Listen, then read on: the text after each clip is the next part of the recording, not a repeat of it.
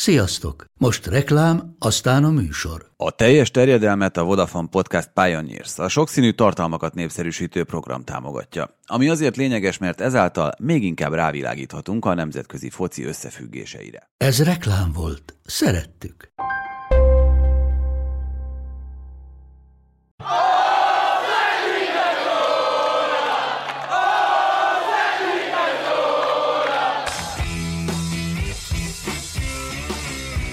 Ez a teljes terjedelem. Magyarország első futballpodcastja Bamstark Tiborral és Haraszti Ádámmal. És ezúttal Hegedűs Henriket köszöntjük nagyon nagy szeretettel. Egyrészt először ezen a helyszínen, másrészt hosszú idő után először nagyjából ugye a hagyományos környezetben, amit itt ebben a szezonban megszokhattatok alapvetően a teljes terjedelemben. Mind a kettőre sokat vártunk, úgyhogy tényleg nagyon örülünk, hogy itt vagy velünk, és köszönjük, hogy csatlakozol hozzánk. Nem, én köszönöm, sziasztok! Hát, hogyha egy kis kulisszatitkot elárulhatok, nincs olyan vendégünk, akinek ennyit kellett volna könyörögni, mint Heriknek. Könyörgés, ez egy olyan, olyan szó választ, tehát nyilván van tudom, akarsz itt aláaknázni. Nem, de hát ezt mondtam mindig, neked is. mindig az van, hogy, hogy egyébként tök szívesen. Tök szívesen. Azt szoktam mondani, hogy nem keresem a lehetőségét, hogy, hogy szerepeljek, meg ide menjek, meg oda menjek, mert amúgy szívesen, meg tök jók ezek a dolgok. Csak nagyon-nagyon kevés időm van, fáradt vagyok örökké, és még azt is hozzávehetjük, hogy ezt is mondtam, hogyha nagyon specifikus a téma, tehát mondjuk csak angol fociról beszélnénk, nem kell, nekem nem kell most az angol fociról beszélnem, mert azt gondolom, hogy sokkal napra készebbek, meg okosabb emberek vannak, ha csak az angol foci a téma. Jó, nem most provokáltalak utoljára az adásban, úgyhogy még most döntsd el. Érez magad otthon. Szóval, szóval nagyjából ez a, ez a környezet a, a, a dolognak. Tényleg sokat dolgozok, sokat vagyok fáradt, és nem is tudnék annyira felkészült, vagy felkészülni bizonyos témákra mint amit a magas színvonalú adás. Köszönjük szépen. Megkíván természetesen, de azt is elmondom, így fejtésnek, hogy most azért is jöttem szívesen, egyrészt, mert amit tényleg mindig szíves jövök, másrészt meg ez az egész kalamajka, amit van, meg a leállás óta, így ezt én nagyon furcsán, vagy nehezen, furcsán nehezen éltem meg, hogy kikopott a közbeszédből a foci.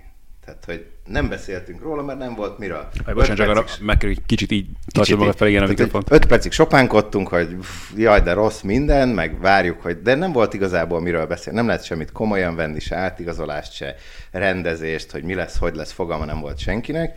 És nem mondom, hogy ilyen kínos csöndbe kellett feszengeni, de hogy ez azért szerintem nagyon, legalábbis én nagyon éreztem, hogy, hogy nincs miről beszélni, és ez tök rossz. Úgyhogy veletek fogok valójában először beszélgetni, hónapok óta rendesen a fociról. Viszont tényleg akkor, ha már itt tartunk, hogy az elmúlt pár hónap meget hogy nézett ki?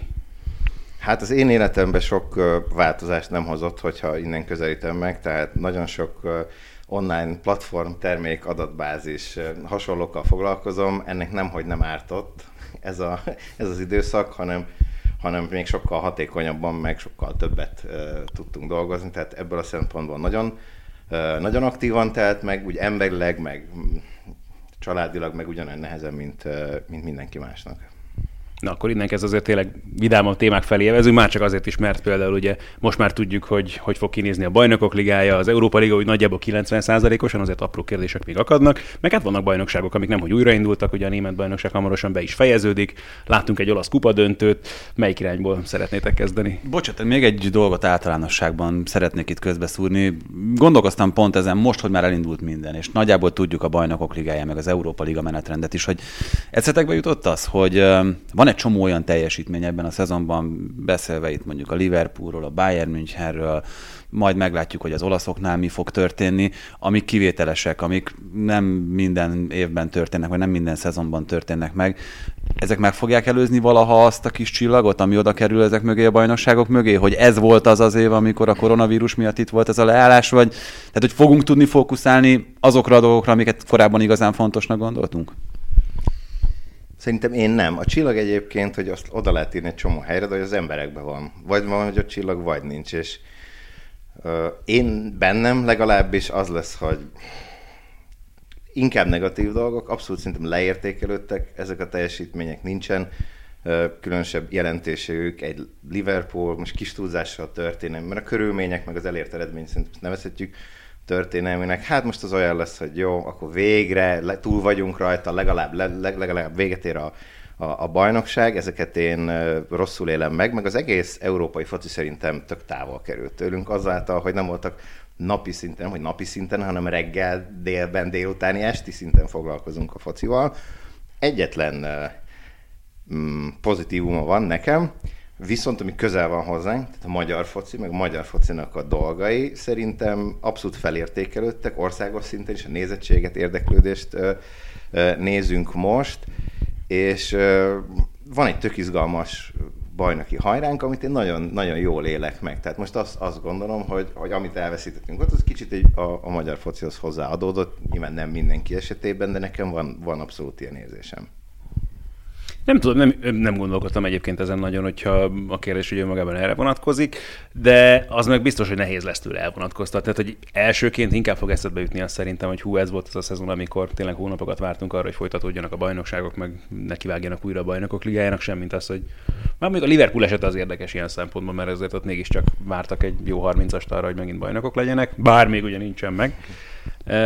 Azért azzal kapcsolatban azért inkább ez fog szerintem az embereknek az eszébe jutni. Na bocsánat, itt félbeszakítottalak. Nem, mondom, igazából abszolút szabad rablás van szerintem, amelyik irányba szeretnétek kezdeni, abban menjünk nyugodtan. Akár ugye azt is terveztük, hogy arról is beszélgettünk, hogy egyáltalán hogy a különböző bajnokságok milyen megoldásokat választottak. Ugye voltak a franciák például talán a legnagyobbak. Ugye... Szerintem velük érdemes kezdeni olyan szempontból, hogy gondod, nem gondoljátok azt, hogy azzal, hogy itt ugye folyamatosan top 5, bajnok, top 5 bajnokságról beszélünk.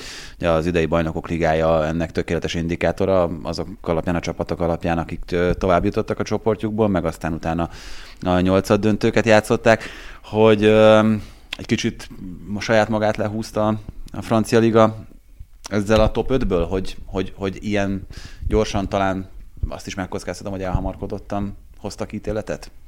Hát, hogy milyen sportszakmai, bocsánat, Ádi vett egy nagy levegőt, én meg rákezdtem, hogy uh, itt a legtöbbször ugye sportszakmai dolgokról beszélgetünk, itt ez alapvetően politikai kérdés, egészségügyi kérdés, gazdasági kérdés, és valahol a végén sportszakmai kérdés. Tehát, hogy nem a, nem a francia futball választotta ezt az utat, hanem nem volt mit tenni.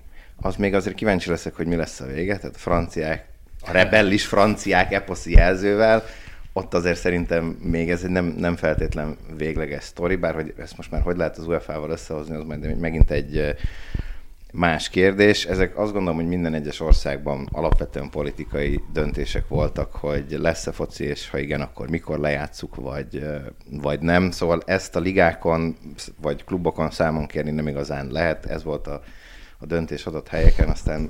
Nem azt mondtam, hogy a, hogy a francia szövetség húzta le, hanem mondjuk a, akkor a francia politika egy kicsit úgy visszarántotta, és De valahol én viszont egy kicsit meg úgy voltam vele, hogy talán ez a legfelelősségteljesebb dolog még olyan szempontból, hogy akkor most nem hitegetünk senkit azzal kapcsolatban, hogy nem lehetett tudni azért, hogy ez a dolog meddig fog elhúzódni, mi lesz az eredménye. Ha szigorúan itt most azt nézzük, hogy a bajnokságban mi volt a helyzet, olyan nagyon nagy átalakulásokat nem várhatunk, ugye itt a Lyon volt talán az egyetlen ugye a nagy csapatok közül, amelyik élesen megpróbált ezzel ellen az egész ellen kiállni, meg aztán itt a kiesés környékén vannak még érdekes történetek, ugye azt mondom, hogy végül is nem lesznek kiesők az első osztályból, tehát hogy Alapvetően nem gondolnám ezt egy végtelenül rossz döntésnek, sőt, az kétségtelen, hogy megfosztották magukat attól a lehetőségtől, hogy egy picit ők is kanyarincsanak akkor maguk irányába a figyelemből, amit azért övezte például az újrainduló bajnokságokat. Hát illetve szerintem, ami, és ezen a mesdjén érdemes talán leginkább elindulni, ami egy nagyon különleges helyzetet szül majd, hogy mennyi, négy hónap után, vagy lehet, hogy kicsit több, mint négy hónap után lesz az első meccse gyakorlatilag a Paris mhm. Saint-Germainnek majd a negyed döntő, hogy még nem is tudunk, hogy ki lenne, ugye a Lyon pedig még egy visszavágót is kell, hogy játszon a Érdekes dolog, hogy melyik a jobb, tehát hogy most az, hogy ők akkor ennyi idő után nekik az lesz az első mérkőzésük, vagy az, hogy a Bayernnek például véget ér a bajnokság, várnak egy bő hónapot, és akkor megint kezdenek el, megpróbálnak csúcs teljesítmény nyújtani. Hát szerintem, aki bekapcsolódott az olasz futball küzdelmeibe, és belenézett mondjuk a Bundesligába is, a, azt szerintem az nem volt kérdés, hogy kinek tesz jót. Tehát, hogy az olaszok ugye, akik se edzőmeccset, semmit nem csináltak, nem úgy, mint az angolok, hogy ott azért, azért volt valami. Hát az olasz fociba, amilyen meccseket én láttam, kezdve a Juventus menetelésével, hogy, tehát hogy azok gyalázatosak, gyalázatosak voltak. A, szerintem a, a német foci ennek egy nagy nyertese lehet, tehát hogy marketing szempontból is először tértek vissza most már meg fogják tudni oldani, tehát a Bayern például kihúzza ezt, a, ezt az időszakot, fognak tudni edzőmeccseket eh, játszani, fel fognak tudni készülni. az, hogy a Paris Saint-Germain mit csinál négy hónap után, hát szerintem semmit, és akkor majd megint végigmehetünk, hogy már megint miért nem, minden évben megvan a, a, az oka Unai Emerittal a, a, a világjárványig, hogy miért nem sikerül.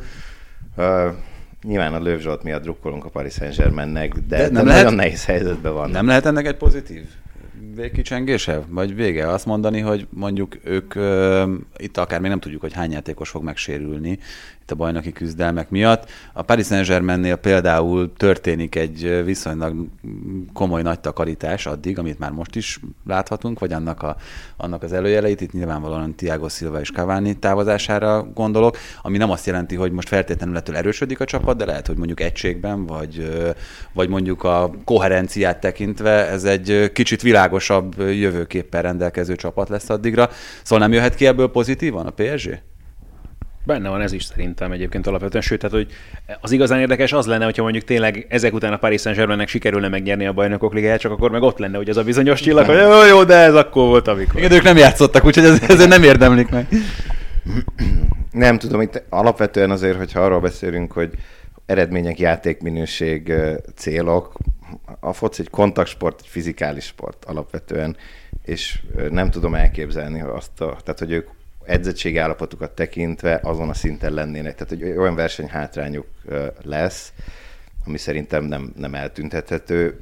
Én meg inkább kicsit szkeptikus vagyok, hogy ezekkel a mm, hírekkel, hogy hosszabbítunk, nem hosszabbítunk, igaz, tehát ez megint nem a, hogy hú, de nagy nyugi van, miközben van két meghatározó játékos, akinek túl sok motivációja itt tenni a klubnál, úgy Isten igazából nincsen. Most akkor mi a jobb?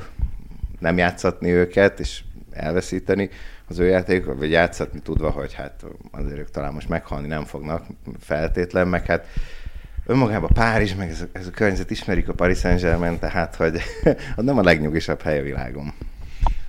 Ennek az egész szitónak egyébként, ha már itt erről kezdtünk el beszélni, hogy például hogy a PSG-nél is ugye kik mennek, meg kik maradnak egyáltalán a BL mérkőzésekig. Uh, én a Lipcsét ilyen titkos favoritnak simán gondoltam volna akkor, amikor világos vált, hogy a Tatanemet lelépik, kiejtik. Viszont így, hogy gyakorlatilag az egész Lipcsei, ennek a klubnak a történetének az egyik legmeghatározóbb játékosa. Már most közölte, hogy azzal, hogy megvan az ő londoni szerződése, nem igazán szeretne a bajnokok ligájában már játszani a Lipcse színében. Hát azért egy komoly léket kapott, hogyha volt egyáltalán még tervük azzal kapcsolatban, hogy itt messzire jussanak a bajnokok ligájában.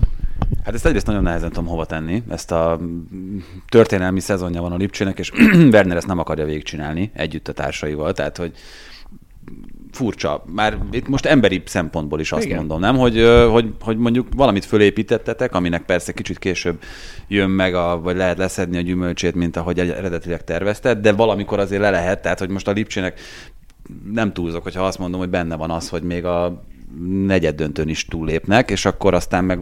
Pláne egy egymeccses. Igen, eddig is történelmi szezonról beszéltünk, ha meg ez összejön, akkor meg még inkább. Tehát ennek része akarok lenni, meg része akarok lenni annak a közösségnek, amelyik, amelyik idáig elvezette. Ez az egyik. A másik az pedig az, hogy ugye, folyamatosan nyűszög minden bajnokság, minden résztvevője amiatt, hogy amikor augusztusban elkezdődik a szezon mindenhol, akkor még van egy olyan nyitott ablak, itt most a Premier League-et kivehetjük a legutóbbi szezonba, de ez, ez, ez pont, pont egyszeri alkalom volt, amikor még ugye alakulnak a keretek. Most ö, kaptunk ebből egy, egy sokkal hosszabb időszakot, ami nem jó játékosnak, nem jó edzőnek, nem jó sportigazgatónak, nem jó tulajdonosnak. Szóval az a fajta bizonytalanság az, az nem feloldható. Tehát, hogy pont tegnap beszélgettünk arról, hogy most csak egy kicsit Angliába kalandozva, a Tottenhamben ugye Fertongen aláírta ezt a pár hetes szerződését, amivel még ott marad a, a szezon végéig, meg aláírta Michel Forma szerződését, nem tudom, hogy ott van a keretben. Hmm. Tehát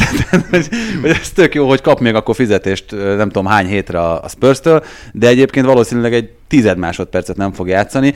Ö, szerintem ezek ezek mindegyike ilyen vészmegoldás, meg mindegyike egy ilyen, egy ilyen hirtelen pánik megoldás, ami pszichésen meg közösségi szinten egyáltalán nem tesz jót, és itt kanyarodok vissza Wernerhez megint, hogy itt ez is pont egy tökéletes prototípusa annak, hogy mi az, ami, ami bomlaszthat egy közösséget, egy, egy, egy, egy játékos mentalitást, akár csak azért, mert, mert mondjuk valakinek be kell ugrani a helyére, és azt nem biztos, hogy el tudja vállalni, vagy viselni ezt a terhet. Patrick Sikoja jó volt tavasszal. Igen. Én azon gondolkodtam, hogy ez egy, ez egy éles, váratlan, szokatlan, meglepő döntés, de mivel ez egy döntés, tehát biztos, hogy nem magától történt, meg annak a döntésnek van nyertese is, meg vesztese is. Tehát, hogy ki, kit motivált egy ilyen döntés? Hát a Lipcsét utoljára.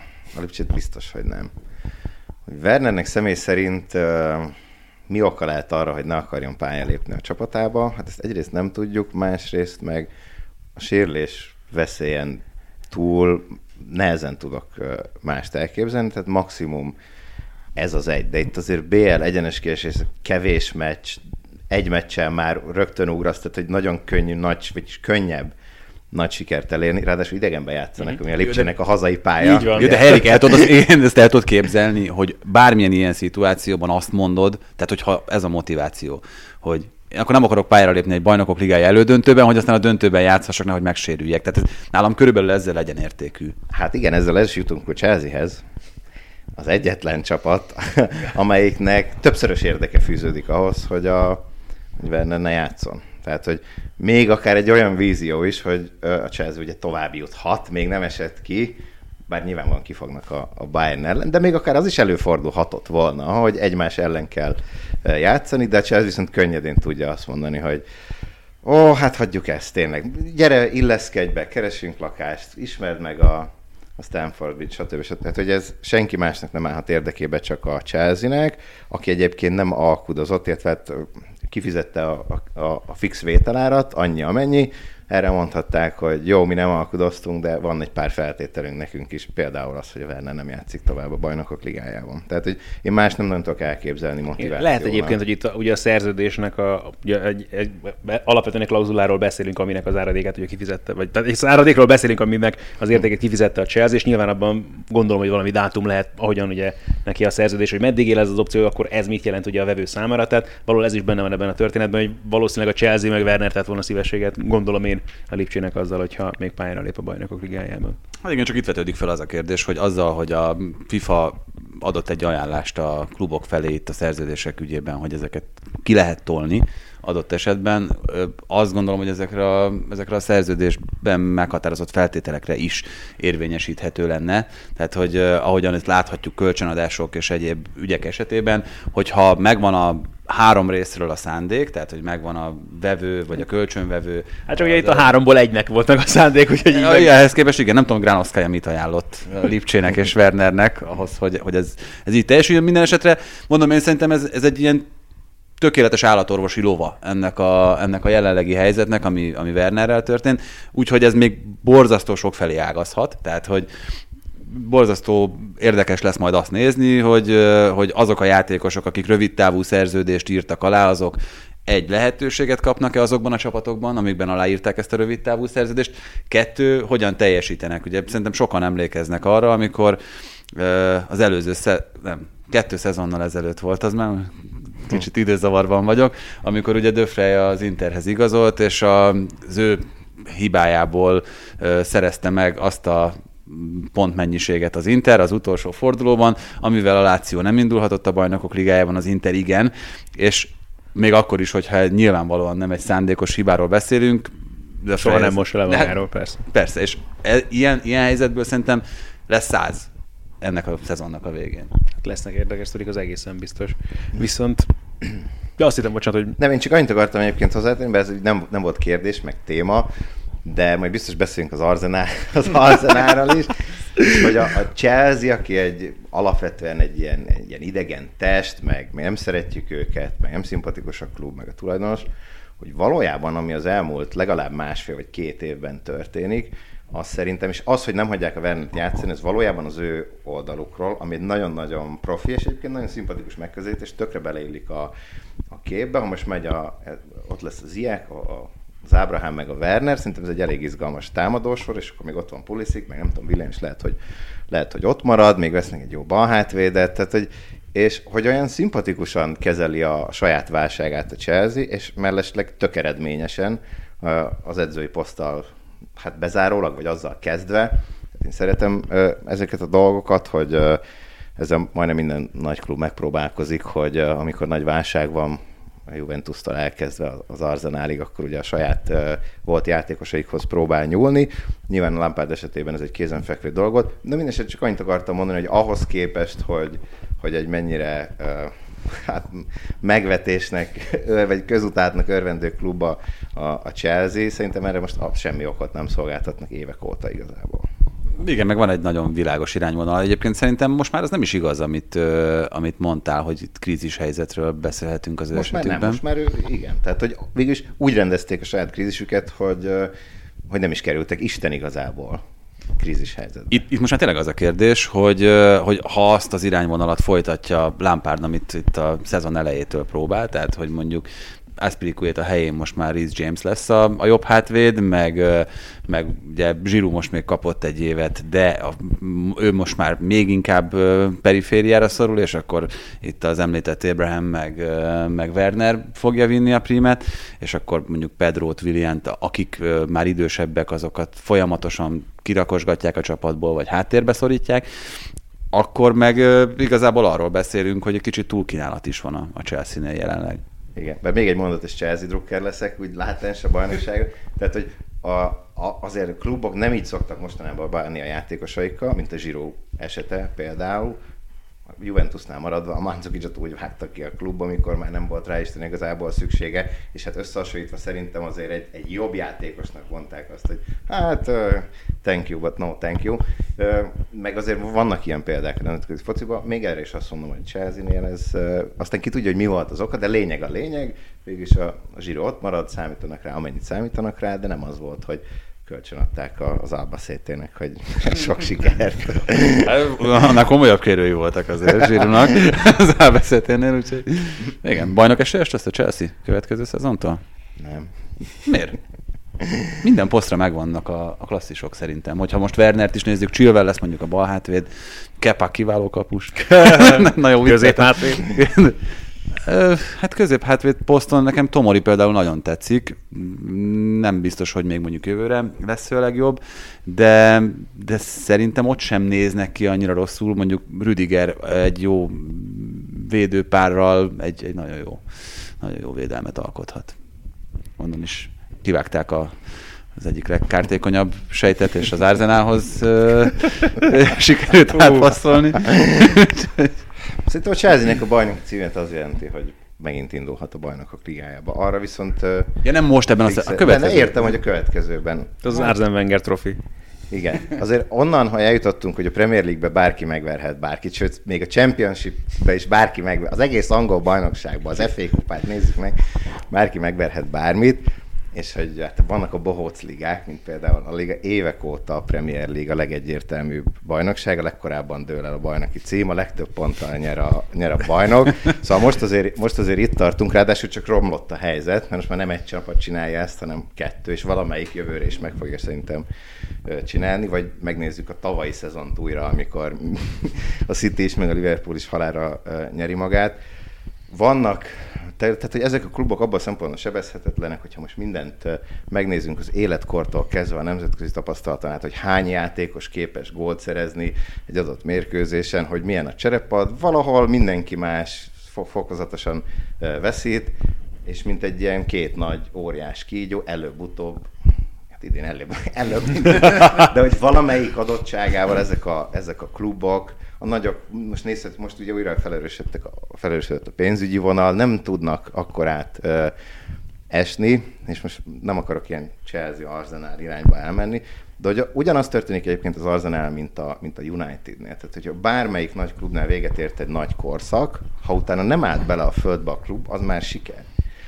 És a United azért nem állt bele teljesen a, a földbe, de mivel pénzügyileg azért egy sokkal nagyobb klub, és más szemlélettel is vezetik, mint az Arzenál, ők nem bírtak egyszerűen akkor át ö, esni, mint az Arzenál, aki, aki tudott, aminek egyébként szerintem, ha már beszéltünk a volt játékosokról, hogy egy olyan edzőt választottak, akinek útlevél kell, hogy bemenjen az országba, semmilyen tapasztalata nincs, anyelvet nem beszéli, mondjuk így, mert hallottuk nyilatkozni, tehát hogy ki tudja magát fejteni, hogy nem beszél a nyelvet, nem beszél a ligát, nincs kapcsolatrendszere, és a Paris Saint-Germain-től érkezik, ami nem volt egy, nem volt egy sikersztori, Szóval szerintem ez egy nagyon rossz döntés volt az, Arzenálnál, és nyilván muszáj vengerezni, mindig vengerezni, mindig muszáj. Tehát, hogy akik uh, amilyen hangosan és amilyen stílusban várták, hogy ő, ők távozzon, szerintem ez, én mindig úgy gondoltam erre, hogy minden napnak örüljetek, amíg itt van, és örüljetek, ha nem lesz iszonyatos bukás a, a vége. Most technikailag talán nem, de azért az Arzenál közelebb áll a kieső zónához, mint hogy itt bár arról beszélünk, hogy miért harcolt az Arzenál. Hát szerintem túlzás az életben maradásért, de mondjuk a, hát az, hogy nem a, a táblázat második felében így Nimbusban maradásért. Aha. Most már igen, most már ez a kérdés, hogy, hogy akkor ez most egy év, vagy ez most akkor számoljunk inkább hárommal, aztán aki a földön van, ott már nem kell kapkodni, tehát akkor nyugodtan össze lehet magukat szedni. De hogy de ez... tényleg ott tartunk szerintem, hogy az Arzenának tök egyértelműen rá kell menni az FA kupára, különben a fasorban sincsenek az, hogy Európa Liga környékére érjenek egyáltalán lassan. És hát ami nagyon hiányzik ugye az Arzenálnál, meg egyébként majdnem minden válságba kerülő klubnál, most ide sorolom egyébként például a Juventus-t is, hogy a, a játékosok, akár nagy tehetségek, akár fiatal tehetségek, ugye Wengernek az volt az egyik legnagyobb előnye, meg a klubkultúrának, hogy oda mentek az Arsenalba, és akkor léptek, csak az volt a kérdés, hogy hány szintet. Egyet, kettőt vagy hármat, és akkor végén világsztárok lettek. Hát nem lépnek sehova. Egyáltalán nem fejlődnek a játékosaik egyéni szinten sem. Mindegy, hogy mennyiért igazolták, most a Pepét is nézhetjük, hogy most akkor ő megérte ezt a pénzt, vagy, vagy nem érte meg. Az Aubameyang, aki, aki úgy hozza magát Isten igazából, meg talán Lacazettet sem érdemes szidni, de a támadósor oké, okay, de onnantól, ami, ami mögötte van, és én egyébként nagyon-nagyon szerettem az Arzenát, Wengert is nagyon szerettem, tehát így szimpatizálok a, a klubbal, és azon gondolkoztam, hogy volt most a, a Roy Keane-nek ez a kirohanása a United-del kapcsolatban, és hát persze mindenki bunkózzal, meg amúgy is hát ebben a világban, ahol csak az elemzés, meg a matek, meg a számok, hogy nem tud, még taktikáról se tud beszélni, hanem mindig csak ez a kocsmai stílus, hogy keményen, meg oda kell tenni magunkat. De valójában tökre igaza van. Tehát, hogy... nekem, a, nekem a stílus meg az indulat volt a sértő abban, ahogyan megnyilvánul. Persze. Jó, de ez tehát, nem? Tehát, hogy...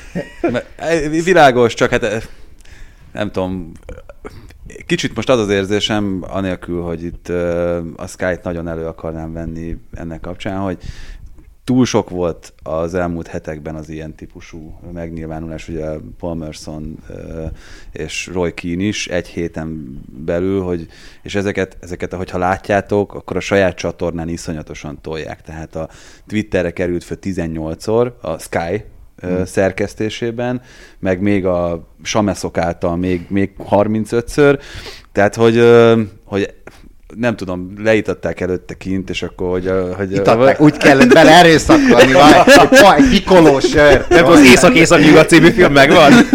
Jó, de tehát, hogy, hogy, hogy, hogy Alpári volt, szerint, szerintem ez, ez csak arra, arra játszott, hogy kiverje a biztosítékot minél több embernél, és, és mondom, érzek benne szándékosságot ö, szerkesztési oldalról is, nem, nem csak és kizárólag Roy Keane részéről, aki nyilván bevő és kapható ezekre a marhaságokra, de azzal együtt, hogy egyébként az üzenetben volt olyan, ami, amit, amin esetleg érdemes elgondolkozni. Mondjuk nem azon, hogy nem engedném föl a buszra de helyet, meg, a, meg, meg Maguire.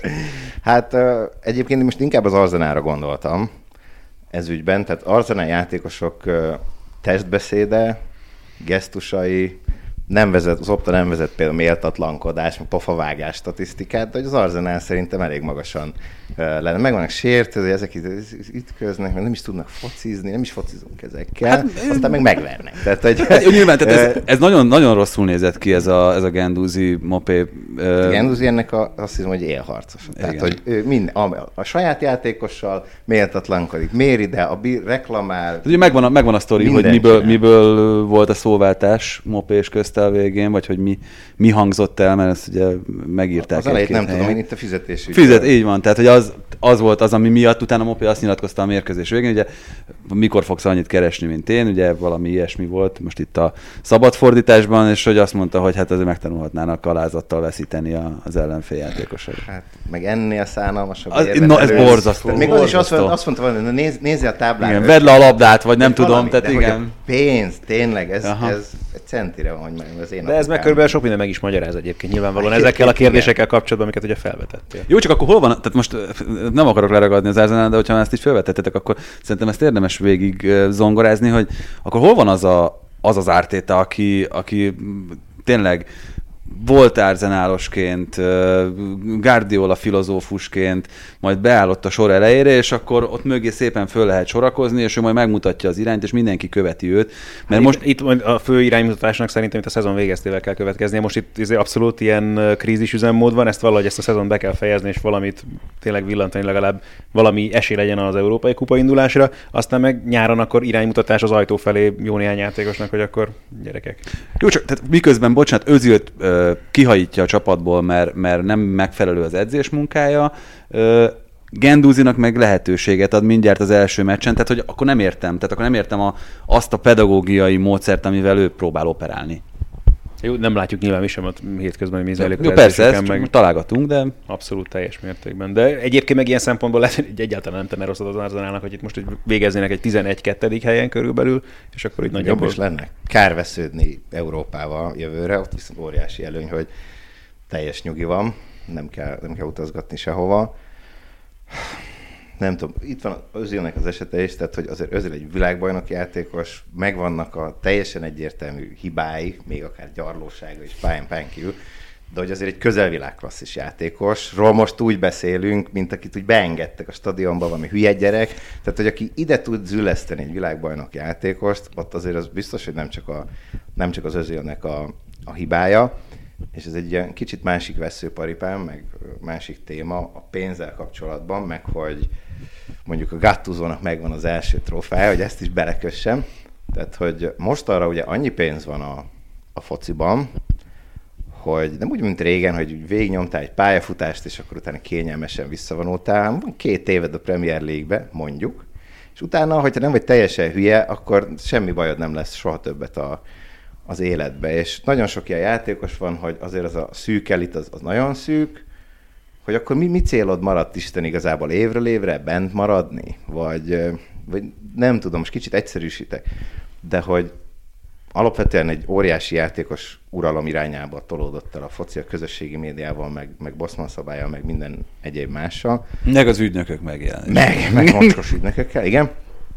És hogy ha azért megnézem az elmúlt időszak legsikeresebb edzőit, azért azokat elsősorban azt köti össze, szerintem, hogy tudnak motiválni ők menedzserek, és nagyon erős motivációs képességeik vannak, nagy fegyelmet követelnek, és most beszéltünk Contéról, vagy beszéltünk Gattuzóról, aki nyilvánvalóan nem egy szellemóriás a, labdarúgásnak, de egy ilyen közegben, amikor újraindul ez a hangulattal, nézők nélküli, elnyújtott edzésmeccs nélkül, minden nélkül az foci, mi lehet a döntő faktor? Teljesen simán az, hogy és sokkal jobban játszott a, a Napoli, ugye a Juventus elleni olasz kupa döntőben, teljesen megérdemelték. Az volt a csoda, hogy nem dőlt el a, a, a rendes játékidőben. Most Kloppot nézhetjük a motivációt, vagy, vagy Guardiola esetében, tehát hogy több szinten is jelentkezik ez, hogy, hogy egyre nehezebb, a, bár nyilván szörnyű, hogy motiválni kell egy játékos, de tény, amit tény. Nézzük meg az arzenát megint. megint.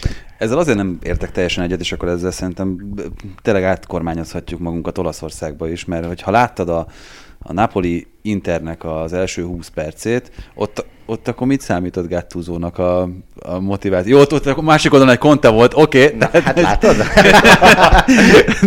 jó, de hát ott lefociszta az Inter a Napoli. Tehát, hogy én nekem inkább itt a visszatérős időszakának az első felével az a tapasztalatom, hogy nagyon sok az esetlegesség. Meccsen belül is, meg hát meccsről meccsre aztán meg még inkább. Tehát ivószünetek. Feltagolják négy, négy részegységre a meccset. Most itt pont azt néztük a tegnapi Premier League összefoglalóban, hogy hányszor esett gól közvetlenül az ivószünet után, amiről ugye azt mondjuk, vagy nem mondjuk, de de azt halljuk sokszor, hogy, hogy kicsit benn maradtak az öltözőben a játékosok. Kicsit ott maradtak az ivószünetnél a játékosok, most van ilyen, mert csomószor látod azt, hogy, hogy nem rendeződnek, hogy leginkább fejben, meg gondolatban nem rendeződnek a játékosok azután, hogy, hogy van ez a, ez a másfél-két perces leállás, mert ugye 60 percnek mondják a Premier League-ben, de szoktuk mérni, 2.30-nál hamarabb ez nem szokott lezajlani mindennel együtt, ameddig mindig ez, ez vége van. Ha valaki nézte a, a Spurs United meccset, ott is gyakorlatilag négy, négy részegység volt a mérkőzésen. Ugyanez a, a Napoli Interrel kapcsolatban és ezek annyira, annyira kiszámíthatatlan ö, fordulatokat generálnak a mérkőzéseken belül, hogy igazat adok abban, és a játékosoknál is borzasztó fontos, hogy kinek van olyan belső motivációja, ami egy ilyen környezetben mondjuk alkalmas arra, hogy, hogy, hogy igazán jól játszon valaki, vagy igazán sikert akarjon elérni, de, de ennél, ennél most szerintem jobban felerősödött a véletlenek szerep, amit tudom, hogy te a fociban nem szeretsz annyira, de... de... Nem, nyilvánvalóan nem, nem, nem szeretem, csak kíváncsi vagyok annál, hogy be, hát, hogy véletlenül ez történt. Az nem véletlen, hogy... Csak több a kiszámíthatatlan tényező. rendszeresen 20 kapula, és a másiknak 8, akkor biztos van valami oka, ez lehet persze nyilván tudatos, de mindegy, ebben most nem megyek bele. Egyébként abban a szempontból mégiscsak igen, hogy én magam konkrétan csináltam ilyen ö, kutatást, és az egy teljesen egyértelmű jelenség, hogy vannak bizonyos játékosok, de ez csapatszinten is jelentkezhet nyilván, ha megvan a kritikus tömeg, és mondjuk három ember az már ebből a, szint, vagy ez, ebből a szempontból az, akinek ha összehasonlítod a játék szünetek utáni teljesítményt, tehát egyszerűen fogalmazva, a meccs első 15 percét, az első félidő hátra lévő részével, megint a második félidő első 15 percét az összes többivel, mindenféle átlagokat, meg mediánokat csinálsz, akkor azt fogod látni, hogy ez egy nagyon jellemző jelenség. Van egy csomó olyan játékos, aki sokkal gyengébb teljesítményt nyújt, és itt több szezonon került, nem azt, hogy megnéztünk három meccset, és hanem, hanem ezek, ezek tendenciák, ezek tények, hogy ha valaki három szezonon keresztül mindig elmarad a saját teljesítményétől a, a félidők első 15 percében, akkor ez egy olyan dolog, amit, aminek biztosan van oka, kezelni kell, kell speciális felkészítés, stb., de hogy alapvetően mm, igen, tehát hogy ilyenek vagyunk, hogyha megzavarnak minket a tevékenységünkben, akkor kizökkerünk, és nem tudjuk úgy folytatni, mint ahogy abba hagytuk. Viszont ha már szóba került ez az olasz kupa döntő, akkor tényleg navigáljunk ebbe az irányba egy kicsit, meg Henrik is említette már a Juventus dicsőséges újrakezdését. Három meccs, nulla kapott gól, ez önmagában nagyon biztató. A kevesebb szerzettel már, vagy az ugyanennyi szerzettel a két kupa mérkőzésen már nyilván nem sokat tudtak kezdeni a torinóiak, és már említetted, hogy milyen volt alapvetően ez a kupa döntő. Nekem nagyon meglepő egyébként még úgy is, hogy nyilván valamilyen szinten lehetett arra számítani, hogy egy olyan újrakezdés egyetlen csapat számára sem lesz túlságosan egyszerű, de mondjuk ahhoz képest, amilyen volt például tényleg ennek az Internápolinak az eleje, hát ahhoz képest aztán tényleg nagyon nem volt még csak hasonló sem az egész mérkőzés ott a döntőben. Hát az, az lesz, mint hogy epilepsziás rohamot kapott mindenki attól, ami ott a hátsó lelátón, ezek a piros izék, oda vetített, akármik azok a vetített cuccok a persze, voltak, persze, nem? persze. Tehát szörnyű volt. Tehát, hogy az, hogy ezeket mozgassák... Azt még csak nem is FIFA 2000-ben, nem tudom, valami izé, Sensible World of Soccerből, vagy honnan szedték elő. Én nem tudom. Na mindegy, tehát, hogy ilyen szakmai megközelítéssel induljunk neki a dolognak. Nekem pont azért meglepő a Juventus, mert ez a Juventus, ez tele van úgy nyerő típusú focistákkal, hogy nekik... Na csak. Nem. Fejezd be a mondatot, hogy... Muszáj rágálnom, hogy Sensible World ebből mai napig van világbajnokság, de csak Opa. ennyi. A Juventus, ugye volt az a legendás nyilatkozat, az a, a, Contétól, hogy itt, már nem is tudom, hogy volt, de hogy ők 10 euróval mennek 100 eurós étterembe, valami ilyesmi. És akkor arra kiderült, hogy ez nem pont így van azért. Most nekem mégis az az érzésem, hogy nem ezt a hasonlatot mondanám, hanem bemegy az ember a kaszinóba, és ott különböző téttel lehet játszani. És a Juve leült egy olyan asztalhoz, ahova igazából szerintem nem tartozik, és nem is akart soha tartozni. Elkezdett egy kicsit nagyobb tétben játszani, miközben a szigorúan vett sportszakmai döntések meg nagyon rosszul sültek el. Tehát nem, hogy nem adott a gép, hanem még nagyon inkább a, tehát ez egy nagyon reális következmény. Kezdve az edzővel, most az visszakanyarodtunk kicsit a motivációs faktorhoz, hogy Szári állott unottan elmondja, hogy ah, hát igen, rossz, gyengé, gyengé játszottunk. Rossz, Rákcsolja a bagóját. Igen, magáról még soha semmi rosszat nem mondott, van egy ilyen Benitez effektus, hogy valami mindig rossz, nem ritkán a játékosok egyébként, teljesen egyértelműen, ő még nem hibázott semmiben. Aztán lehet azt a játékot játszani, hogy ugye Juventusra jellemző, hogy ingyen igazol játékost, most is simán föl tudott állni úgy a csapat, az egész középpálya ugye ingyen igazolt játékosokból állt, akik mellesleg háromszor annyit keresnek, mint, a, mint az öltözőben lévő többiek, mert azért a fizetésen sokáig nagyon szeretett spórolni a, a Juventus. A Juventus kerüli a kockát, a fiatal játékost eszében nincs soha venni a klubnak, meg, meg fölépíteni, és most, hogyha gyorsan végigmehetünk, hogy van két kapus, 30 fölött mind a kettő, és akkor Buffon most nagyon megtiszteltük. ott van, Jócskán 30 fölött. Ott van Kiellini meg, a, hmm. meg a Bonucci, bőven 30 fölött. A középpálya föl tud úgy járni, hogy Kedira, Matuidi, Pjanic, mindenki 30 fölött, Iguain 32, meg ott van Ronaldo. És ez nem áll nagyon messze egy, egy rendszeres kezdőcsapattól, ahol mindenki nem az, hogy 30, hanem, hanem bőven 30 fölött, és mi következik ebből? Hát újra kell építeni a klubot, kell egy, kell egy átalakulás, miből csináljunk pénzt. Hát ez egy nagyon rövid lista, mert akiből egyáltalán lehet pénzt csinálni, az meg egy, az egyetlen épkézláb játékos a Juventusnak, Dybala, Bentancur, Pjanic, Pjanic még, a, még nyilván Pjanic még, még, még, igen, meg mondjuk a nyilván Csesnyvel igazságtalanak voltunk, mert technikai 30 fölött van, és lehetett habosítani a felsorolást, de azért kapusnak, kapusnak nem öreg. De a lényeg, hogy a jó játékos piaci húzásai nem igen jöttek be, szépen lassan csorog kifelé mindenki, aki ingyen jött, borzasztóak a teljesítmények, például Rabió, de Remzit is mondhatnánk, Emre Csom már nincs is ott, most nem soron fel újra a, a csapatot, hozzávéve, hogy te azért látod a Juventus, mert azért nem az olasz foci a legdivatosabb bajnokság, de azért követitek.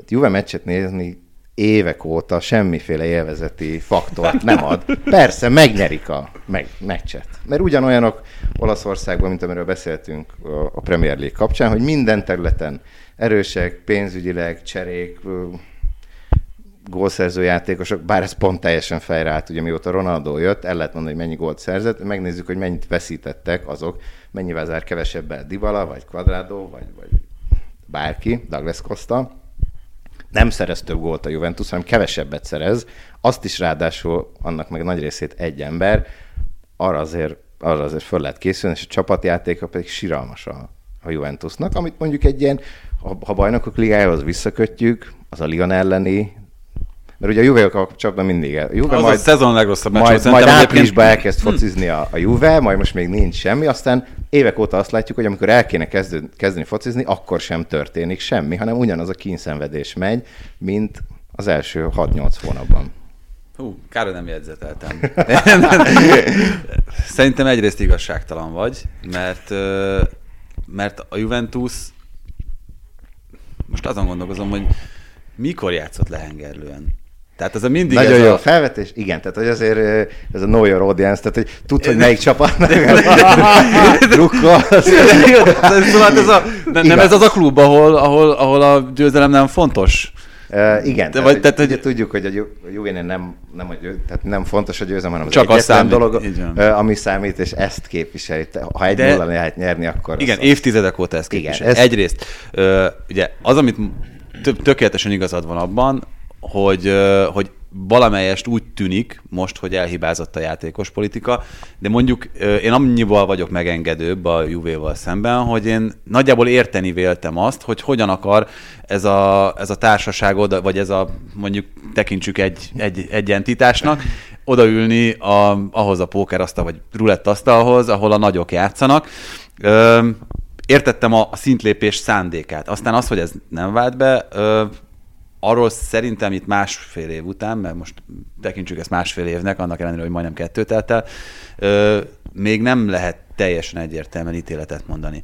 Azt, hogy, hogy idős játékosok alkotják a keretet, meg a kezdőcsapat körüli ö, játékosok azok, az ö, annak is szerintem kettő megközelítése van, és, és itt erre kötöttél rá, hogy, hogy szerinted nincsen sok győztes típusú játékos a Juventusban, szerintem van, a, nagyon sok győztes típusú játékos van, ez nem biztos, hogy tökéletes harmóniában van azzal, amit az edző képvisel filozófiaként, ugye itt Szári, és én ennek a diszharmóniának látom itt a kicsúcsosodását abban, hogy a Juventus egyrészt nem szórakoztató, másrészt most nem is annyira eredményes, amennyire, amennyire korábban az megszokható volt.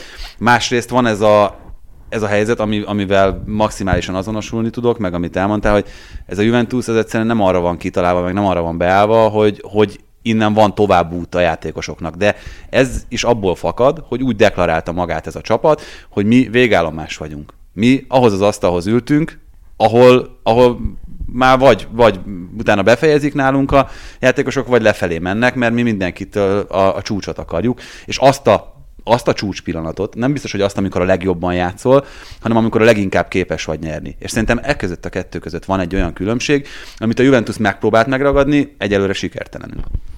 Egyébként ez maximálisan igaz. Tehát, hogyha a, a, a nyerő játékos, vagy én inkább azt mondanám, hogy mentálisan nagyon erős játékosok vannak a Juventusban, ez, ez tény.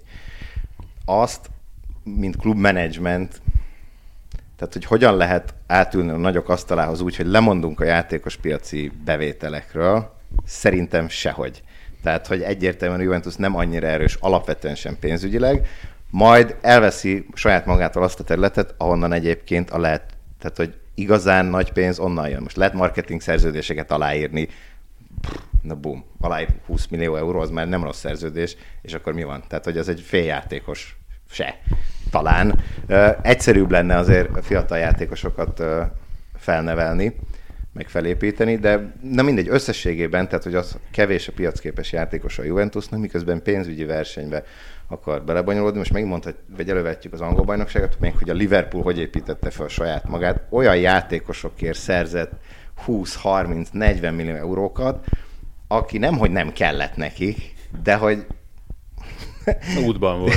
igen. Szolánki például, igen. És ők ezt nagyon-nagyon jó menedzselték, vagy hogy mire fordították a, a Coutinho pénzt, mennyire viselte meg a klubot, hogy a, gyakorlatilag a legjobb játékos, mire akkor azért, amikor elment és ott volt, akkor azért ez a Liverpool Coutinho-ról szólt, ami nem, hogy nem rázta meg őket, hanem nyertek azzal szakmailag, pénzügyileg, hogy, hogy túladtak rajta, szegény meg azóta is csak kallódik. Jó, bocsánat, csak hadd kérdezem meg azt, hogy, hogy a Marotta korszaknak azért majdnem mindig volt egy jó pénzen értékesített játékos, a Vidal, Pogba, most nem biztos, hogy sokkal messzebbre tudok ennél menni, de, de voltak, voltak azért ilyenek, és nem volt példanélküli ez.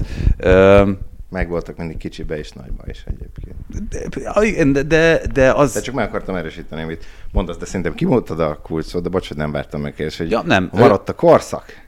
Így van, az lezárult, és az, és az új korszak, az új korszak az meg arról szól, hogy mi nem vagyunk hajlandóak kiárusítani az értékeinket. Más hogy nem is vevő senki az értékekre, de, de, de, de ennek, a, ennek a lezárásnak volt a következménye szerintem az, hogy, hogy ez így alakult.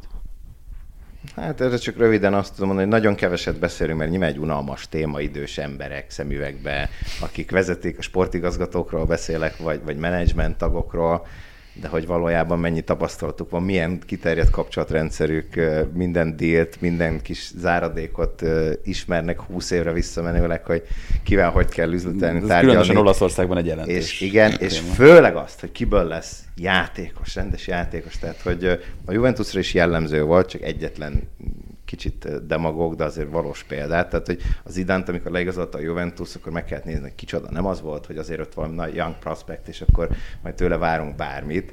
És úgy lett belőle a szerintem világ valahol legjobbja.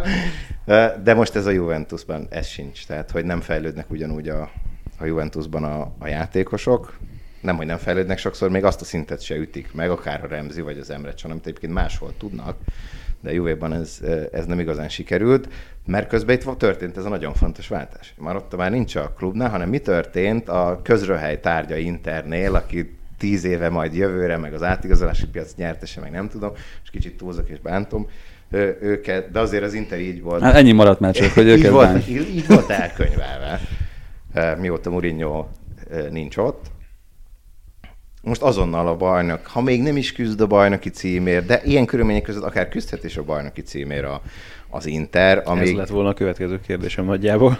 Ez csak szóba ment az elmúlt nem tudom hány évben, hogy cél a bajnoki cím persze.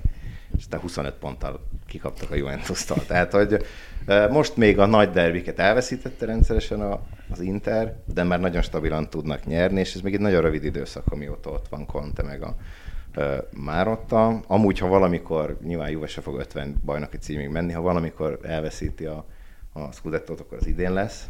Szerintem nagyon jó esély van rá. és pár pontban nagy a különbség, de, de riasztó, hogy a, a Juventus futballozik, és mind nagyon sok forduló, nagyon sok forduló hátra van.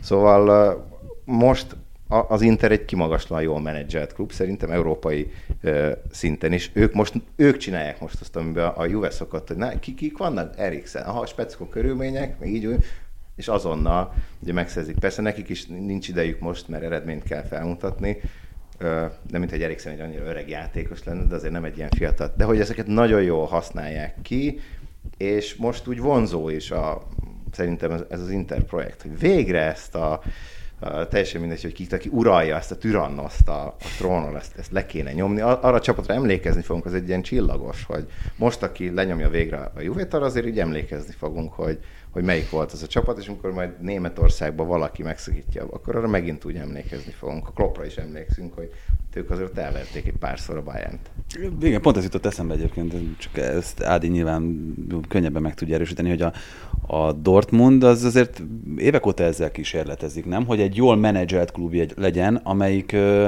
ennek is köszönhetően, meg ezeknek a, ezeknek a jó díleknek köszönhetően valahogy tudjon egy olyan versenyelőnyt. Vagy meg egy... visszakanyarodhatunk arra, amit ugye Henrik mondott még itt az adásnak az elején, hogy szerintem a Dortmund egy jól menedzselt klub. Pont egy edzőre van ilyen szükségük szerintem, aki egyrészt Lucien Favre még szakmailag még, még olyan nagyon sok fogás nem is feltétlenül találnék rajta, de a motivációs eszköztár az messze nem olyan erős, mint akár akit emlegettünk itt például Klopp, ugye, akinek a sikerében nyilvánvalóan nagyon fontos szerepet kellett ennek is játszania, azért annak idején is tehát én nyáron azt gondoltam, hogy ez a Dortmund tényleg bevásárolt és egymás után zsákolta be az ígéretesebbnél ígéretesebb játékosokat, hogy mikor, ha nem most.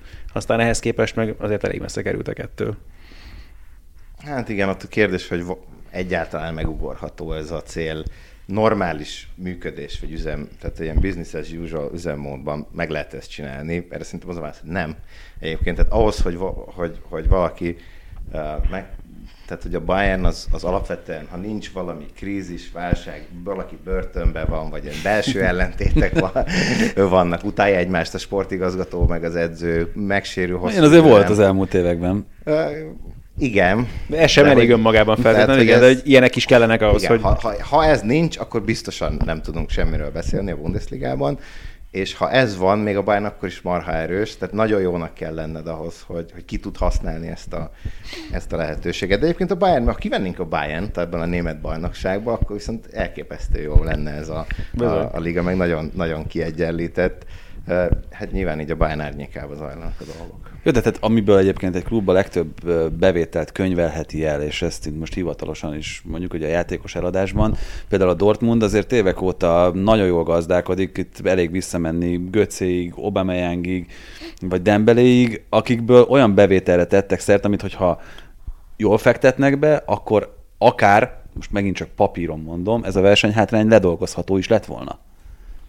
Hmm, azért nem, mert közben a Bayernnek nem kell nagyot mennie mondjuk az átigazolási piacon sem, csak a saját szintjükhöz képes megfelelő játékosokat behúzni. Ha például kap meg egy ilyen pofon, mint a dortmund akkor szépen elhozni Hummels, elhozni Götzét, megvan az a pénz, elhozni Lewandowski-t, érted, gond nélkül meg tudják tenni, és akkor náluk minden megy tovább. Tehát nekik nem akkora megerőltetés ezeket a játékosokat megszerezni, mint amekkora megerőltetés mondjuk egy Dortmundnak akár olcsó megvenni ezeket a játékosokat, kinevelni és eljutatni erre a szintre, hogy aztán eladják őket. És igazából, tehát a Dortmundnál is az van, hogy nem tudják nagyon hová költeni azt a pénzt feltétlenül olyan szempontból, hogy aki meg az a szint lenne, amire a Bayernnek szüksége van, az nem feltétlenül akar akkor Dortmund oda menni. Egy Holland most ilyen szempontból tök jó példa, mert ő neki egyértelmű, hogy ugródeszkaként tekint a Dortmundra, és nem itt akar megöregedni. Ez nem is lehet kérdés. Ez most tök jó a Dortmundnak egy pár évig, aztán lehet, hogy ő is kiköt majd Münchenben.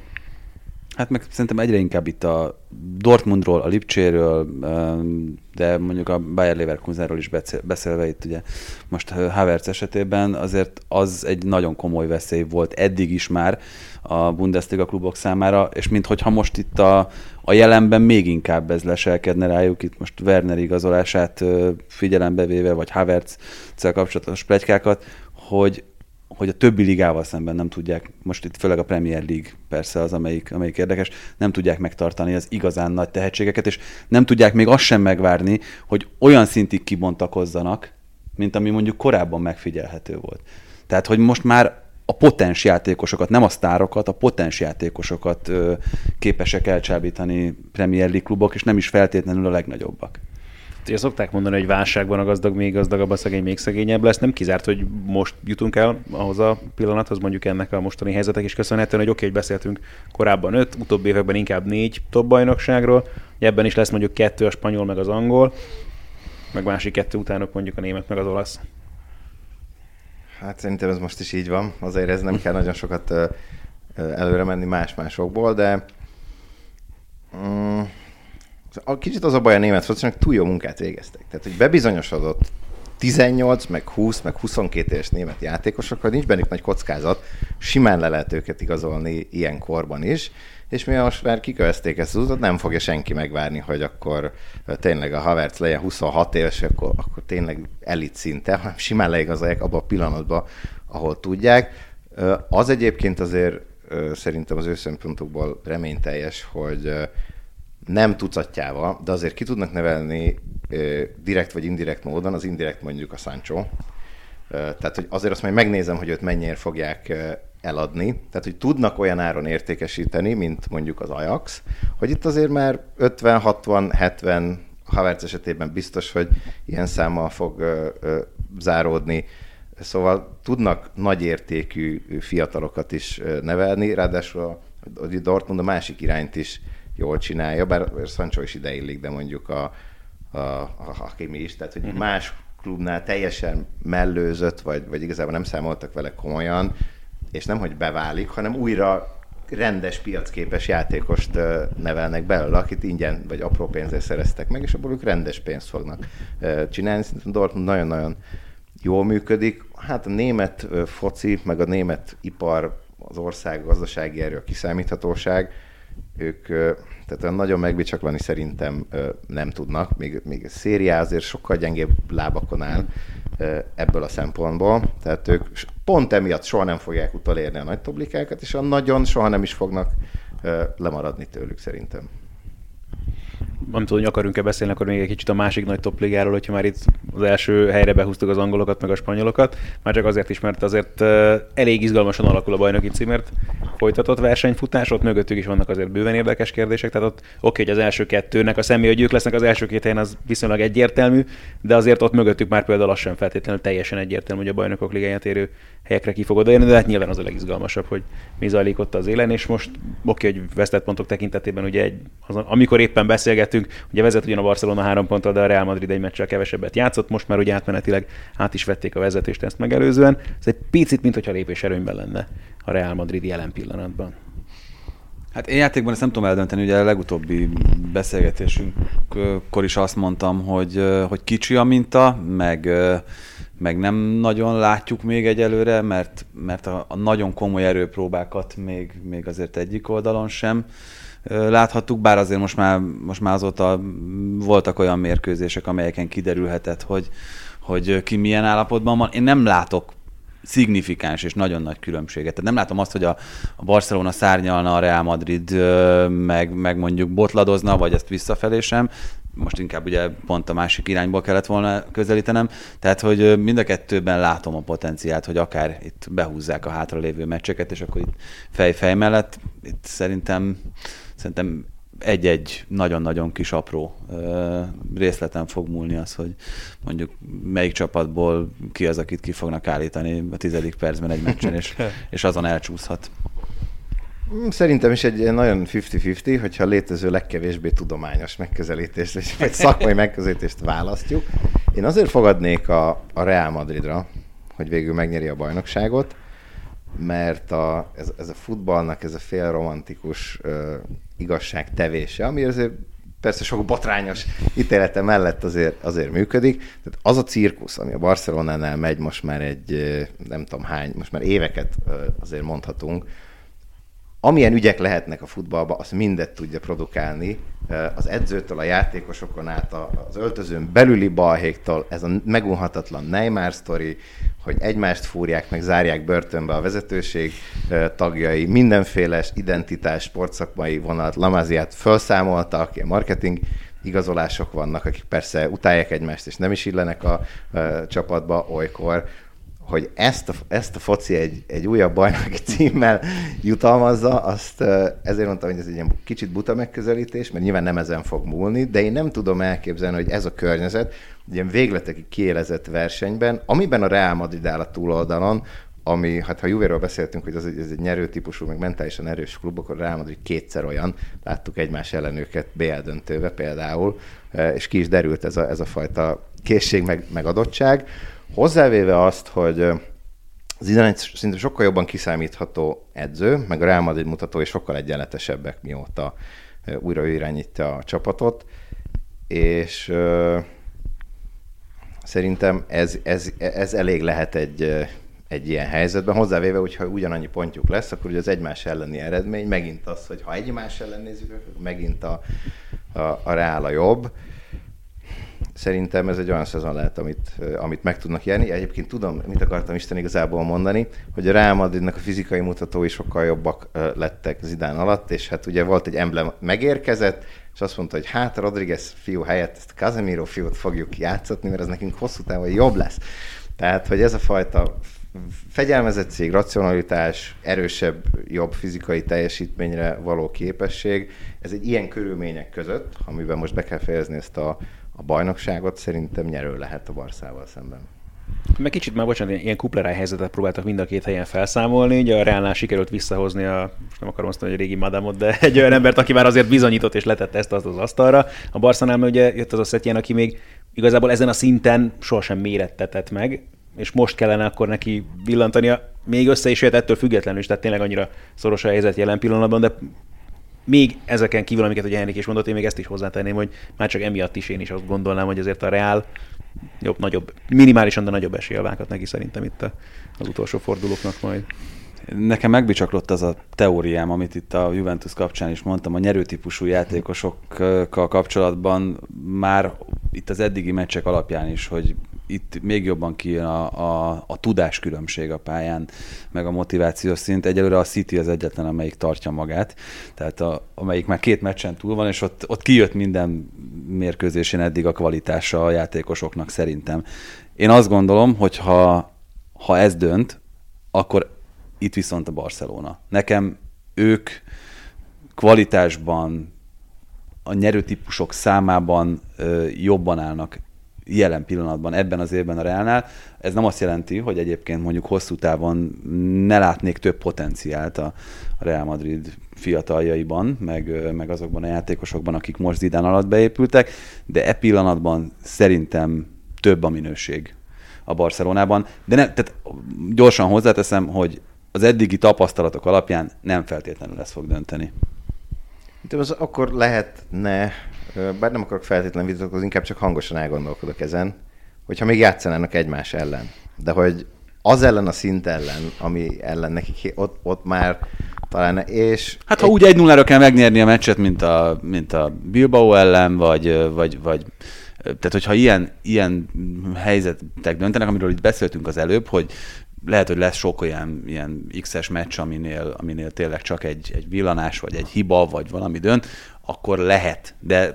Lehet, lehet, hogy így lesz egyébként. Én nagyon nehezen tudok attól elvonatkoztatni, ezt ismerem magamról, meg bebizonyították az elmúlt évek, hogy annyira erős az a kép, ami kialakult az elmúlt tíz évben a, a Barcelonáról a fejünkben, hogy nagyon nehéz attól elvonatkoztatni, még hogyha nyilván nem akkor a különbség, mint a, a Juventusnál, de azért a Barca meccsek sem tehát hogy az élményfaktor, a játék minőség, a helyzetek minősége, hogy egyáltalán nagyon messze van attól, ahova még önkéntelenül is tesszük a Barcelonát, hogy mennyire jó a Barcelona. Nem olyan jó, egyáltalán nem olyan jó a, a Barcelona, mint akár csak Tito Villanova alatt volt. Az a Barcelona úgy megverni ezt a mostanit, hogy nem lenne szerintem, nem lenne kérdés. Hány Barca könyvet fordítottál? Most itt bele, beleértve, a, beleértve azokat is, amik a, a klub, a klub alkalmazott. Ez egy bónusz másik oldal, hogy igen, sok barszás, meg gárdiolás könnyen dolgoztam, meg spanyol foci, összesen hárman egyébként, az nem annyira sok. Szóval, meg amúgy gyerekkorom óta szerettem a, a Barcelonát, meg Laudrup, meg nem tudom, megvannak ezek a dolgaim, nagyon szeretem a Barcelonát. De én magam is azt teszem észre, hogy mint ahogy a szereplés lehetőségét sem keresem, nem keresem a Barcelona meccseket, hogy úristen, tegnap nem tudtam, hogy, hogy nem úgy vártam, uff, Atletik Bilbao mekkora meccs lesz. Megnéztem, 1-0 lett. Tehát, hogy ez... és, és lehetett volna simán 0-0, vagy akár, tehát a Bilbao például tökre simán meg voltak a helyzetei, nem mondom, hogy dominálták a meccset, de voltak olyan helyzetei, amiből reálisan gólt szerezhettek volna. Szóval Na, már Barca, már semmi se régi, minden, mindenki rossz igazából. Ez a Chelsea-re sikerült valami ott Egy ilyen, ilyen három öreg ember károgásával alakult ez a mai műsor. Igen, de, hogy, de hogy átalakítsam, az engem nagyon érdekelne, hogy szerintetek az az új lebonyolítás, a, elsősorban a BL-el kapcsolatban, hogy most, hogy így átértékelődött a helyzet, és nincsen már Liverpool sem, hogy most akkor ki a BL esélyese? Egyáltalán nem mernék ilyenekbe belemenni. Fú, hát én a Manchester City-t mondanám.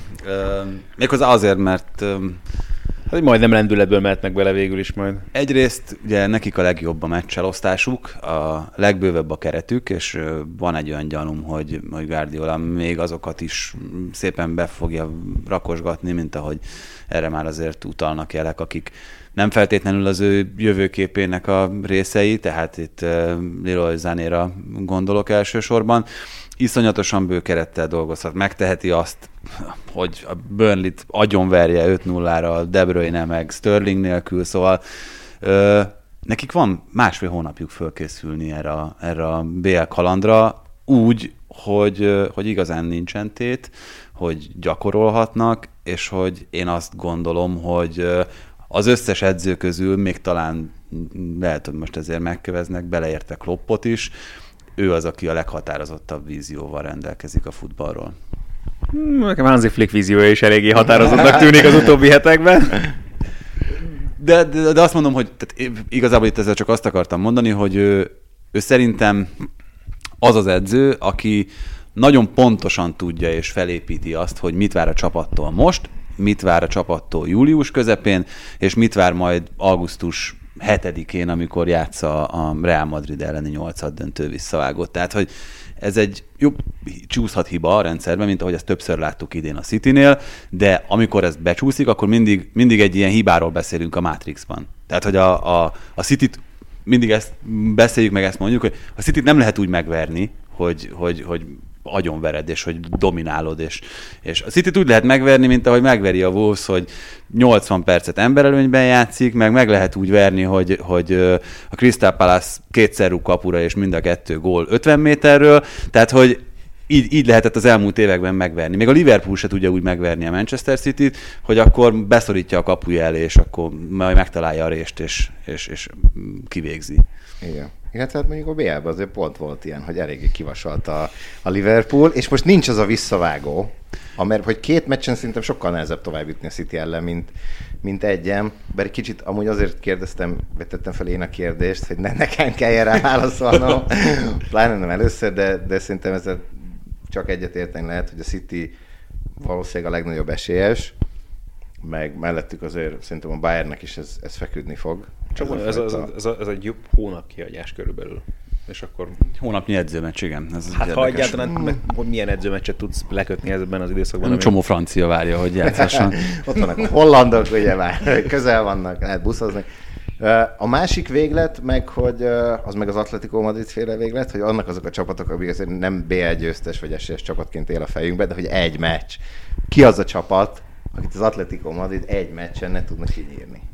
És hogyha csak egy kicsit van szerencséje a sorsolással, hogy mondjuk ez a döntőre korlátozódik, amikor van egy egyértelműen erősebb ellenfél, addig meg majd a Liont kell megverni, meg még nem tudom kit, majd meglátjuk. Vagy ez mondjuk azt is mutat, hogy megint megcsinálják ugyanazt, eljutnak a döntőig, ott megint van egy lényegesen jobb csapat, és megint nem tudnak nyerni, de, de azért az, hogy egy meccsre korlátozódik itt a párharcok, az, az azért felerősít olyan, olyan erényeket, ami, ami máskülönben azért nem, nem, nem jönnek ki. Meg hát itt a stadionvesztések ebből a szempontból is, mondjuk a City-t, anélkül, hogy most a szokásos cinikus empty hadaznék egyet, de hogy azért, azért ők nem veszítenek annyit, mint mondjuk a Liverpool vesztett volna, vagy azért megvannak azok a, a stadionok, így, hát, hogy, Juve így hogy semleges pályán kell játszani, vagy akár a, akár a Juve, de egyébként ez a Bayernre is igaz, hogy az Allianz Arénában nem, nem, jár, nem nyerni járnak a, a csapatok, meg parádézni. Hát a- a- szóval ez még egy speckó faktor, még azért az Atletico Madrid le fogja játszani Portugáliába is a, a meccsét, bár nyilván nekik is nagyon sokat számít az hazai pálya, tehát butaság őket azért kivenni. Úgy ne fejezzük be az adást, hogy az Atalanta nevét nem mondjuk el Ó, itt. A... hát csak erre vártunk, én ülök itt, mondom, egy óra eltelt, és mi van az Atalantával? nem, csak hát, hogy mint az esélyesek, mint a bél esélyesek között. Egy meccs, és Gasperini. Akkor egyébként abszolút van benne ráció. Hmm, Most azon gondolkozom, hogy nekik is azért még a, a szezon vége. Mekkora, mekkora hipster derbi lenne egy Lip- Lipcse Atalanta negyed döntő, nem? Ö, Világok találkozása. Azt szerintem azért nehéz elképzelni, hogy, hogy az Atalanta nagyon sokáig jusson ebbe a sorozatba. Azt, hogy amikor majd erről a szezonról beszélünk, mondjuk ne a döntő jusson eszünkbe, hanem egy olyan meccs, a, ami a legjobb meccse, legnagyobb meccse, az ennek a szezonnak a, a, a Real Ajaxa, mondjuk, hogy azt az Atalanta játsza, azt el tudom képzelni. Egyébként. Már lejátszotta Hogy, a Valencia ellen, nem? hogy ezt elmesélem, mert nagyon, nagyon örülök, hogy ez, ez, ez megtörtént, hogy ebből a sorozatból élőben láttam például a, a City Atlantát, ami újra megtörténhet, ráadásul Gerazolival, igazából csak ezért akartam fájni, az nagyon szeretem, de hogy kiment az Atalanta, és elkezdett úgy focizni, mint a, mint a Brescia ellen, kint Angliába a City ellen. És látszott, hogy hát ez itt nem fog menni, mert csak idő kérdése, hogy ebből az öt emberes letámadásból mikor fognak gólt kapni, de egyáltalán nem volt törvényszerű viszont, hogy ott a City szerezzen vezetést. Tehát mire a City megszerezte a vezetést, simán rúghatott volna két gólt a, a, az Atalanta, ott, ott egyszerűen az derült ki, hogy ehhez a sebességhez az Atalanta nincs hozzászól, nem találkoznak ilyennel, mint ami a City ellen Ez megtapasztaltak. az a meccs volt, amikor Volker lett a Külön kapus a kiemelve, végén, nem? Sterlinget. Hát te ezt nem tudom. Most így Amikor hirtelen- ugye nem az volt, amikor kiállították hirtelen nem Bravo-t? emlékszem, de azt szerintem a visszavágó. A visszavágó, igen, igen, igen, igen, Igen, igen. Siro-ban. E- Ez, a, ez az első.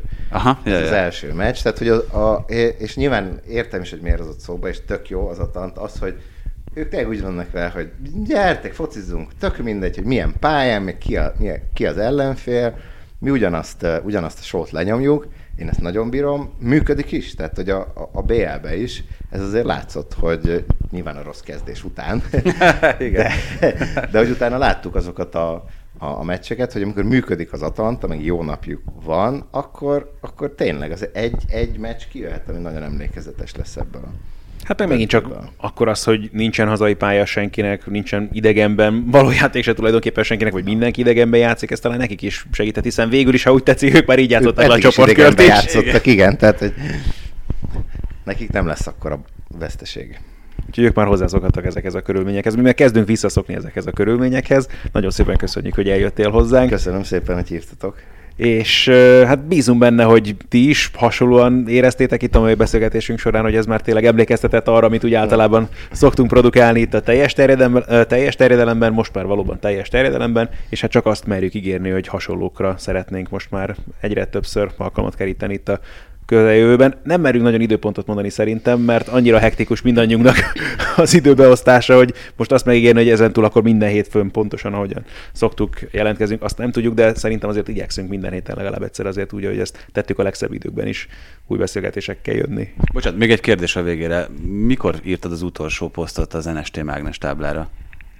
Te tudod? Nem tudom, azért, azért kérdezem, mert ugye kitettem az oldalamra, hogy mágnes tábla mágusa, és hogy erre gondoltam, és hogy mennyire nem él már a mai fiataloknak a tudatában ez, az nekem megdöbbentő volt. Gyalázatos. De egy gyalázatos. Hát ha én nem tudom év, Ilyen tizen- év, évet sem tizen- tippelni, három, négy? akkor, ö, hát konkrétan a, a, az NST-t nézzük, azt tudom, hogy a, a brazil VB alatt voltak posztjaink. Rendes 14, poszt, aha. az 14. Hogy a között volt-e ilyen mágnestábla jellegű, arra nem emlékszem. Ha igen, akkor biztosan az. De inkább arra fogadnék, hogy nem. Én mágnestáblás nem volt, tehát inkább ilyen 2012-3. De mindegy, csak ezt helyre akartam Hát azóta tenni. abban megélek, hogy eh, egyszer jól eltaláltam egy szabadrúgást tíz évvel ezelőtt, és abból így lehet építkezni. Bocsánat, nem, nem akartam, csak ez, ez még, ez még kíváncsi tett, hogy, hogy, hogy Igen. miért. Most viccelődünk vele, ez egy, ez egy szomorú dolog e- egyébként. A, az én életemben, bár mindenki, aki sokat ír, azt találkozik ezzel a jelenséggel, hogy megunja saját magát, megunja a, a, a témát, új platform vagy új eszköz. Ha az abba az irányba tovább ment volna egyébként, hogy a szöveges posztok 100%-ig videós posztok lettek volna, videóelemzések, akkor mehetett volna ez tovább, de az már egy sokkal bonyolultabb dolog, hiszen jogi és egyéb kérdéseket vet fel, szóval voltak ennek természetes gátja is a saját életemen túl, mert így most már a 30-at én is betöltöttem az elmúlt 10 évben. Egy, egy, egy párszor. Szóval nyilván átalakultunk, megöregettünk, hát gyerekek voltunk, amikor, most hagyjuk a mágnes támlát, nézzük, hogy az NST ugye mikor kezdődött, és ott ugye 2010 és 2007-ig kell visszamenni, hát azóta tényleg gyerekek voltunk, most meg már azért nem. Másképp él az ember. Dehogy nem. Hiányzik. Nagy terveim vannak. Nagy terveim vannak a, a jövőre. Egyébként egyáltalán nem tartottam fontosnak, nem is akartam mondani, de annyira ide passzol, hogy egyébként most azért nincs időm posztokat írni, vagy videókat szerkeszteni, mert itt könyvet írok, és ha van szabadidőm, akkor azon dolgozom. Hát most már nem úszod meg, hogy nem mondd el, hogy milyen könyv lesz. Ha, valójában arról fog szólni, hogy uh, még nincsen címe. Ha angol lenne címe, akkor azt mondom, hogy hátulra a Super Club. Tehát, hogy milyen kül, ugyanaz a sztori, hogy hányféle módja van a győzelemnek, de ez hányféle működő És már ott a diktál, vagy? Uh, igen, néha fölhívom, hogy ugye te is egyet értesz. A...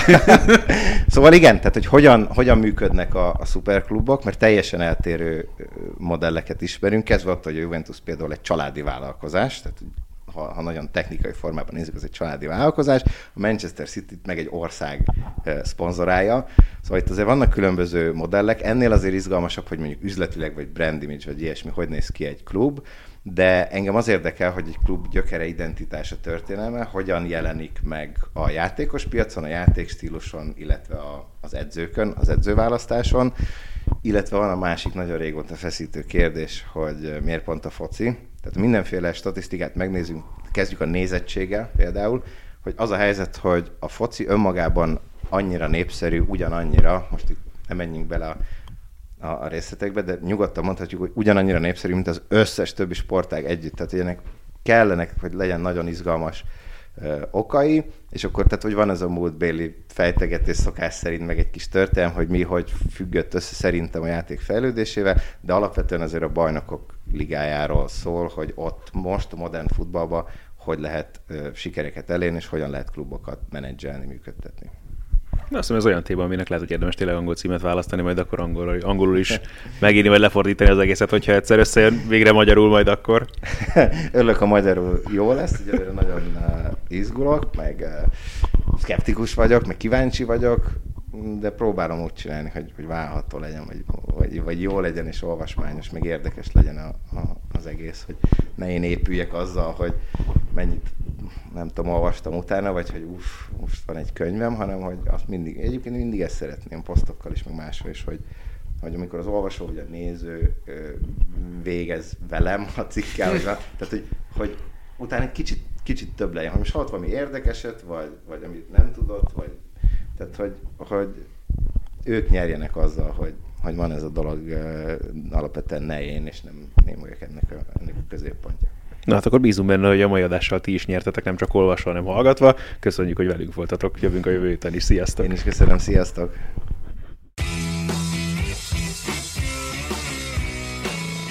Ez volt a teljes terjedelem. Magyarország első futballpodcastja Bamstark Tiborral és Haraszti Ádámmal.